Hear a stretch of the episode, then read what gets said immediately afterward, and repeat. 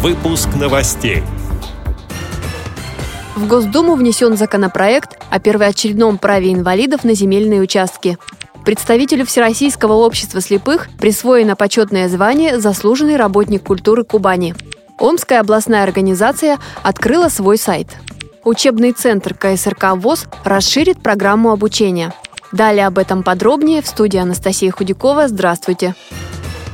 Права инвалидов на получение земельных участков под гаражное строительство и под индивидуальное жилищное строительство предлагается уточнить. Соответствующий законопроект внесен в Госдуму. В пояснительной записке к документу отмечено, что в настоящее время социальные гарантии для инвалидов нуждаются в уточнении, цитата, «поскольку действующее правовое регулирование данного вопроса характеризуется правовой неопределенностью, зачастую становящейся препятствием для получения инвалидами соответствующих земельных участков». Конец цитаты.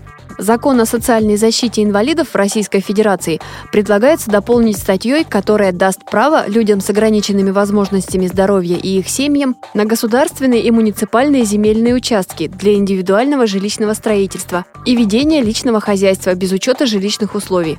А также предусматривается право на первоочередное предоставление земельных участков для строительства гаража, передает парламентская газета.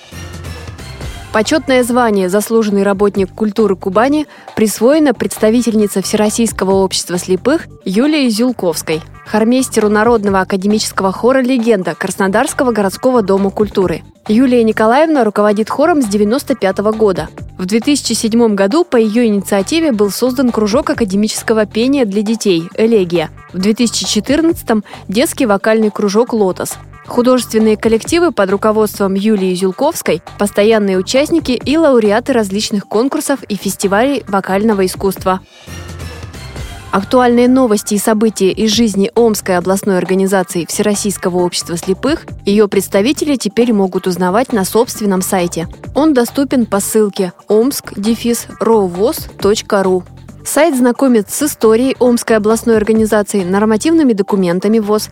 Раздел «Архив» предусмотрен для пополнения аудио, видео и фотоинформацией из жизни омичей. Через сайт также можно ознакомиться с материалами, посвященными проблемам инвалидов по зрению в регионе. В качестве дополнительных функций сайт содержит специальную версию для слабовидящих и возможность подписки на новости. Интернет-портал организации создавался на деньги по гранту регионального министерства труда и соцразвития.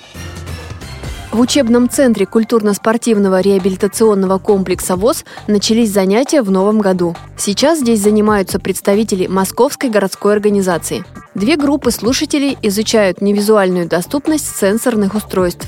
Сегодня к ним присоединится еще одна группа, а во вторник 12 человек приступят к изучению компьютерной грамоты. Как рассказал заведующий Федор Поляков, с этого года учебный центр КСРК ВОЗ расширяет программу обучения – Прошлый год был достаточно плодотворным в плане учебной деятельности КСРК. С момента открытия учебного центра в 2009 году было обучено уже более 2000 человек. В прошлом году было обучено более 300 человек. И эти же темпы сохранятся и в 2017 году.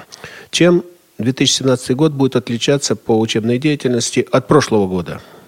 Ну, во-первых, будет проведена учеба по второй ступени невизуальной доступности сенсорных устройств, которую мы давно уже ждали, и вот, наконец, в этом году она состоится. Туда приедут те, которые уже прошли первую ступень по этой программе, и они будут готовиться углубленно по этой программе и в дальнейшем смогут вести занятия у себя в регионах. То есть круг наших слушателей расширится за счет подготовки преподавателей на второй ступени.